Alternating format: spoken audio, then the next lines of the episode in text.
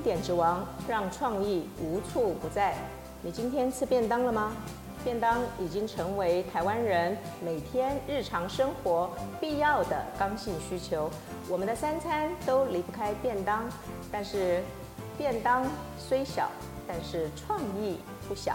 今天我们就邀请到台湾最大便当连锁悟饕池上饭包的林峰执行长来跟我们分享一个便当的创新。执行长好。各位姐好。呃，警长，我知道刚刚从加拿大回来啊，所以隔离完了。隔离完毕。呃，隔离完毕，现在解禁了，就来跟大家分享好吃的。是的。乌涛最近的便当开发真的蛮用心的哦，既好看又好吃。先看看蔬食便当，好，来，各位可以看到，连包包装都有高级感了。好，为什么会起心动念开发蔬食便当呢？呃，我想便当的研发呢，应该说我们。乌涛经营了二十几年，其实我们从呃十七八年前我们就开始进入了便当的一个开发，因为传统的台湾的便当品种其实是很呃是很单调的，那大部分的便当店一定会有的鸡腿、排骨，有些可能会有控肉。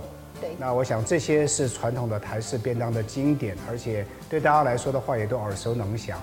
但是，一般的便当店要让他们又研发新的产品，其实是比较困难的一件事情。但是对于消费者来说，其实它的口味是需要不断的更新、不断的变化。对，最近便当业就吹起了舒适风。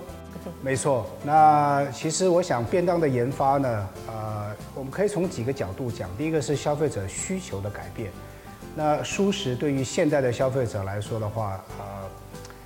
纤维质的摄取，然后营养的这块的均衡，然后热量的一个控制，甚至是到于蛋白质含量的一个提供。那我想这样都是一些呃特殊族群，或者是说平常上班大家三餐在外的老外，大家的需要跟需求。那我们的蔬食饭包呢，或者说蔬食便当，它不单单只是强调它的营养、健康、均衡，那更重要的，我们用的原材料全部都是。呃，在台湾来说的话，是第一次我们用呃百分之一百的可溯源，而且是无添加的原料来做的。全部的蔬菜都是可溯源的食材。蔬菜可溯源，米饭可溯源，鸡蛋可溯源，所有的主菜都是无添加，而且是十一项无添加。真正的蔬食。真正的蔬食，对。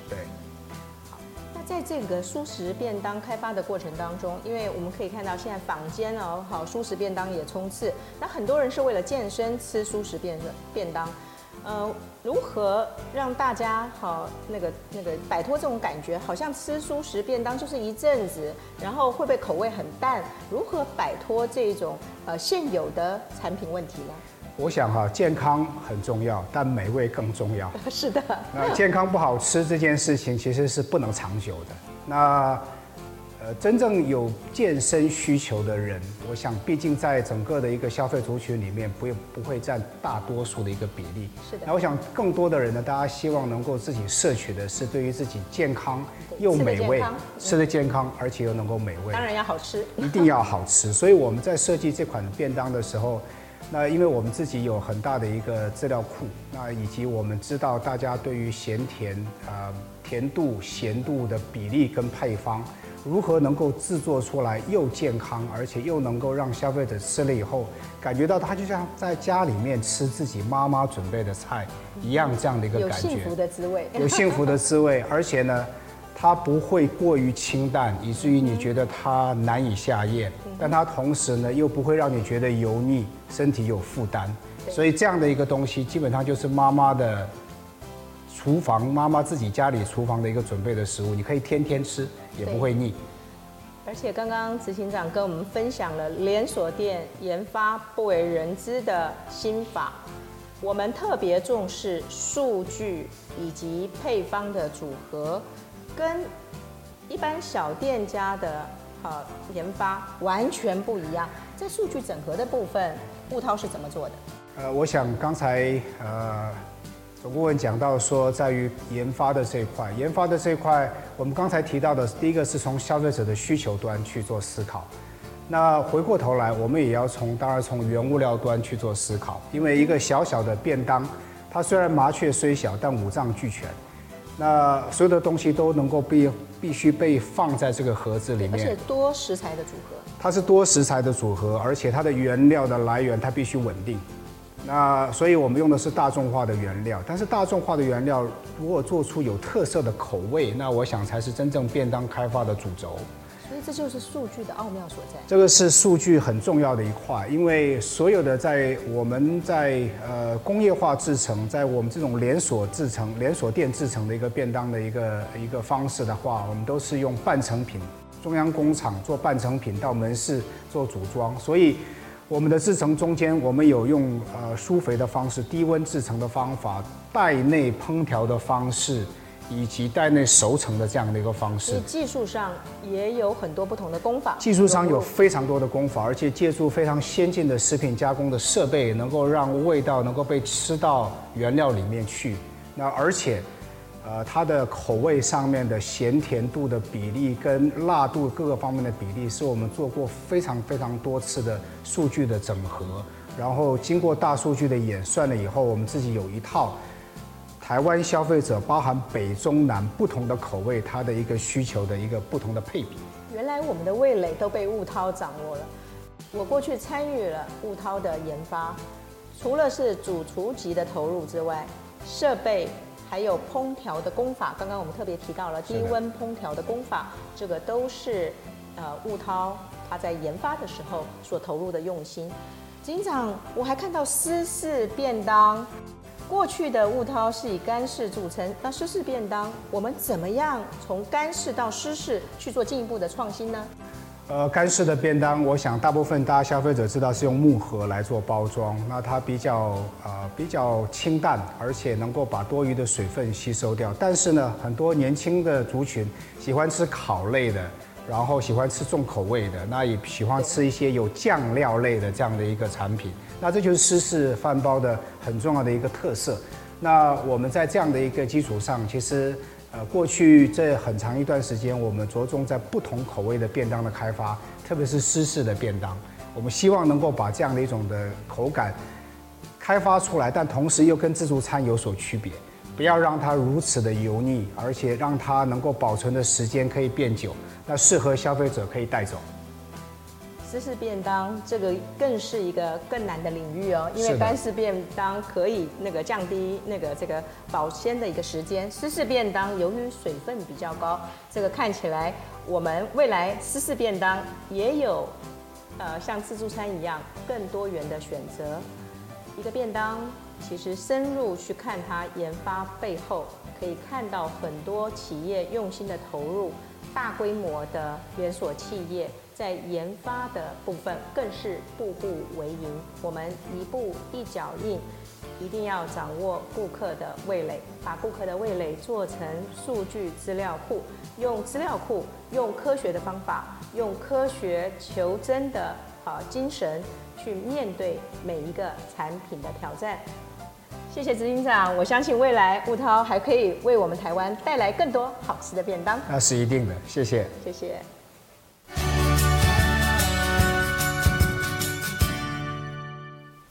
创新点子王让创意无处不在。茶饮料非常竞争，这是一个高密度竞争的行业，但是在这么多的茶饮品牌当中，仍旧可以找到创新的着力点。很多的品牌都有与众不同的创新走向，打开这个产业既竞争又有差异化的新格局。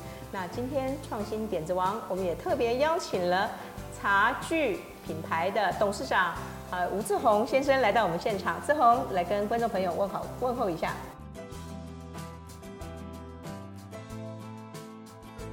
大家好，我是志宏。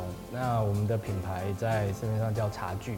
那很多人会听到说，哎，茶具我很呃很很熟，因为那是茶具是好像自己在家里用的那个茶具。哦，无用的茶具。对对对，我都现在都会介绍说是聚会的聚，就茶具的茶聚会的聚这样子。对，呃，因着有好茶，而我们有相聚的机会，哎，真的是一个不错的那个命名，而且也非常亲切的一个命名。我知道茶具哦，其实在业内其实是以产品著称，在呃创新奖当中，其实也是以商品好那个得到委员的青睐。我们的产品开发背后的故事来跟我们分享呢？对，因为茶具其实基本上我们就是以茶底茶茶底对了茶就好喝这这个出发点为出发，所以但是有一次我呃有朋友买了饮料之后跟我说。茶具的茶是真的蛮好喝的，可是好像少了一些特色，对，所以我们才开始去思考说什么样的特色，因为基底茶嘛，那它除了茶味之外，我们可以加入什么样的味道，让客户他在呃想到这个味道的时候想到茶具，想到茶具的时候想到茶很难创新吧？因为怎么样都是红绿青乌啊。对，所以说我们后来才想说，哎，国外有蛮有名的很多的一些什么玫瑰花茶啊，这一类的茶。所以，我们像我们现在目前市面在我们茶具里面这个香片三三，那它就是用这个三熏的茉莉花去做这个基底，去跟茶去绿茶去做熏花。那这味道其实，在消费者呃心中就留下蛮深的印象的。连基底茶都可以创新，其实这是很难的，因为基底茶的创新是一个呃那个在茶饮料业界里面，我们认为这是一个挑战不可能的任务。那看起来茶具透过花香调哈的一个植入，找到一个创新的方向。接下来还有没有进一步要挖掘这个花香调的呃那个议题呢？对，因为我们觉得手摇饮它主要的客群还是呃年轻族群啊。那年轻族群它其实毕竟呃我们在谈茶的文化，但是年轻族群它其实很快的消费的过程中，它可能会希望说。茶的味道不用到那么重，可是它会有一个带来微微的香气。那甜度现在以健康导向来说，甜度也越来越低。所以我们的茶基本上喝起来不只是，呃，你喝的时候入喉会有香味，那闻起来也会有一定的香味。所以我们其实茶具就是基本上就是定调这个呃花香的部分。那我们接下来在门市清茶部分，我们呃也也用了这个栀子花入茶。那栀子花其实是因为我们这段时间去走访了这个，呃，这个南投这边的一些茶园，就发现说，其实蛮多栀子花其实是一个呃茉莉花原来的茶的的这个花香底，对，但是很少有人去凸显这一块。对。那我们也发现说，其实蛮多知名的香水，像 Gucci 啊、Chanel，它有去做到这个栀子花。也有栀子花。对，栀子花的，所以我们是哎有一个主题叫做。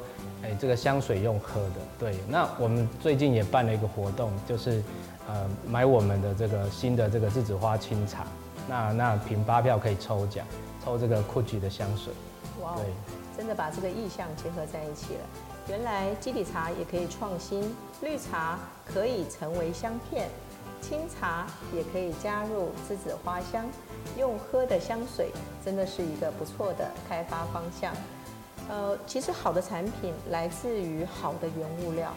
过去我也知道，茶具为了开发好的商品，甚至有一些不惜大动作，究竟是怎么样的故事？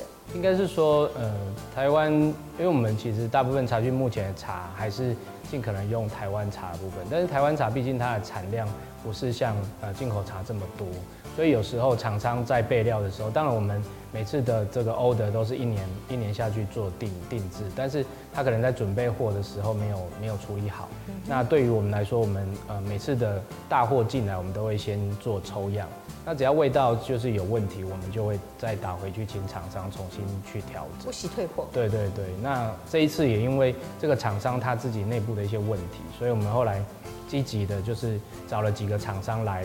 针对我们原来的这个这个配方的味道去做调整，后来也真的也把这个厂商换掉了，对对。对，所以为了一杯好的茶，不惜更换哈那个供应商，也要为我们的顾客坚守属于茶具的味道。难怪茶具在市面上啊哈得到消费者这么高的评价，都说我们家的茶好喝。我知道最近志宏也在公司大力的那个这个深耕哈。品牌文化的建设，为什么卖茶饮也要经营文化呢？对，因为我发现说，其实有时候产品要做出差异化，那它的确我们也做了很多努力。可是我们更希望说，怎么样是一个好的品牌？那它在消费者心中应该有一些呃一些除了产品之外的思维。所以我们也提到，因为我们的茶具是因茶而遇，因茶而聚。对，那包含我们的这个识别，它就是一个茶具的概念，三人成聚。我们希望说，这个每个人在喝我们茶具的时候，它也是一种相遇。好，包含我们跟加盟主的相遇，加盟主跟客户的相遇。对，我们在一直在在在提倡这种相遇的概念，让我们的品牌跟这种比较情感上的这种呃呃连接更紧密，这样。为了要打造品牌文化，甚至您也会带着同仁全体一起来参加好品牌文化的深耕培育，这么大的动员，好，那对于那个未来对于品牌文化有什么样的期许呢？对，因为我们是一个连锁的总部，对，那所以说我们一直是呃跟加盟主就是算在同一艘船上面，一起经营茶具这个品牌。所以，我每次加盟主来受训，我都还是会个别去跟他递名片，再再次告诉他说，我们是你们最好的后盾。对，所以，我们总部基本上来说，茶具的总部也是希望说，我们是呃为了加盟主而生，然后继续把这个让让加盟主做他最好的后盾，然后呃希望我们跟加盟主一起，就是嗯做最好的自己。我知道志宏哦，哈，一开始就走上创业之路，好，所以没有跟其他人一样选择去做一个上班族，挑战创业。一开始也是从加盟开始，所以特别能够体会一个加盟者的酸甜苦辣。所以我们在开发产品，我们在提供加盟者的扶持服务的时候，我们也都是好站在一个加盟者的立场来为加盟者呃那个着想，呃。在那个服务加盟者的过程，也跟我们聊一聊，好，呃，和加盟者其实是相生相依，同时也是一个共同创造的过程。有没有加盟者的建议，好，成为我们创新的动力？嗯，其实加盟者，其实我们都呃督导一定都会到门店去巡店。我自己目前来说也是。每年一定都会到门市去，去听加盟者的声音，去拜访他们，了解他们的呃目前的状况。那其实加盟者都会提供很多的，包含说我们曾经有一度呃是是透过行销公司找了比较大的网红，那后来呃这个加盟者跟我们说，哎，其实他们身边也有一些比较小的网红，也愿意这个就跟我们配合啊，所以我们慢慢的也就是把这种素人的这种自媒体的部分运用到。我们这个品牌的行销里面，所以现在茶具在品牌行销其实也结合了很多社群和数位化的工具，也不再是走传统的路线了。对，我们基本上都是会跟让多了解加盟主的需求了，做出反应。呃，其实数位的年代，我们跟我们的伙伴齐头并进。其实一个企业的创新可以从五大构面切入，从商品的构面。服务的构面、行销的构面、店格的构面，当然好，最好可以从产业的构面，从业态创新的构面，这五个构面伴随商业服务业不断的呃成长前行，那我们也可以带领更多的加盟者一起成功。好的总部懂得倾听加盟者的意见，回到基底茶，挑战一件比较难的事情。让我们的基底茶救人让顾客喝出不同的味道，这就是茶具制胜的关键。一心资讯智慧零售好伙伴，线上线下全打通。燕兴侨商传播集团刘安利董事长，以家天下关怀同仁，用超前部署看见数位发展的大趋势，先把。顾客打造成龙头企业，就能带动企业自身的成长，永远都是我们成功的不二法门。感谢收看今天的节目，请按赞订阅并开启小铃铛。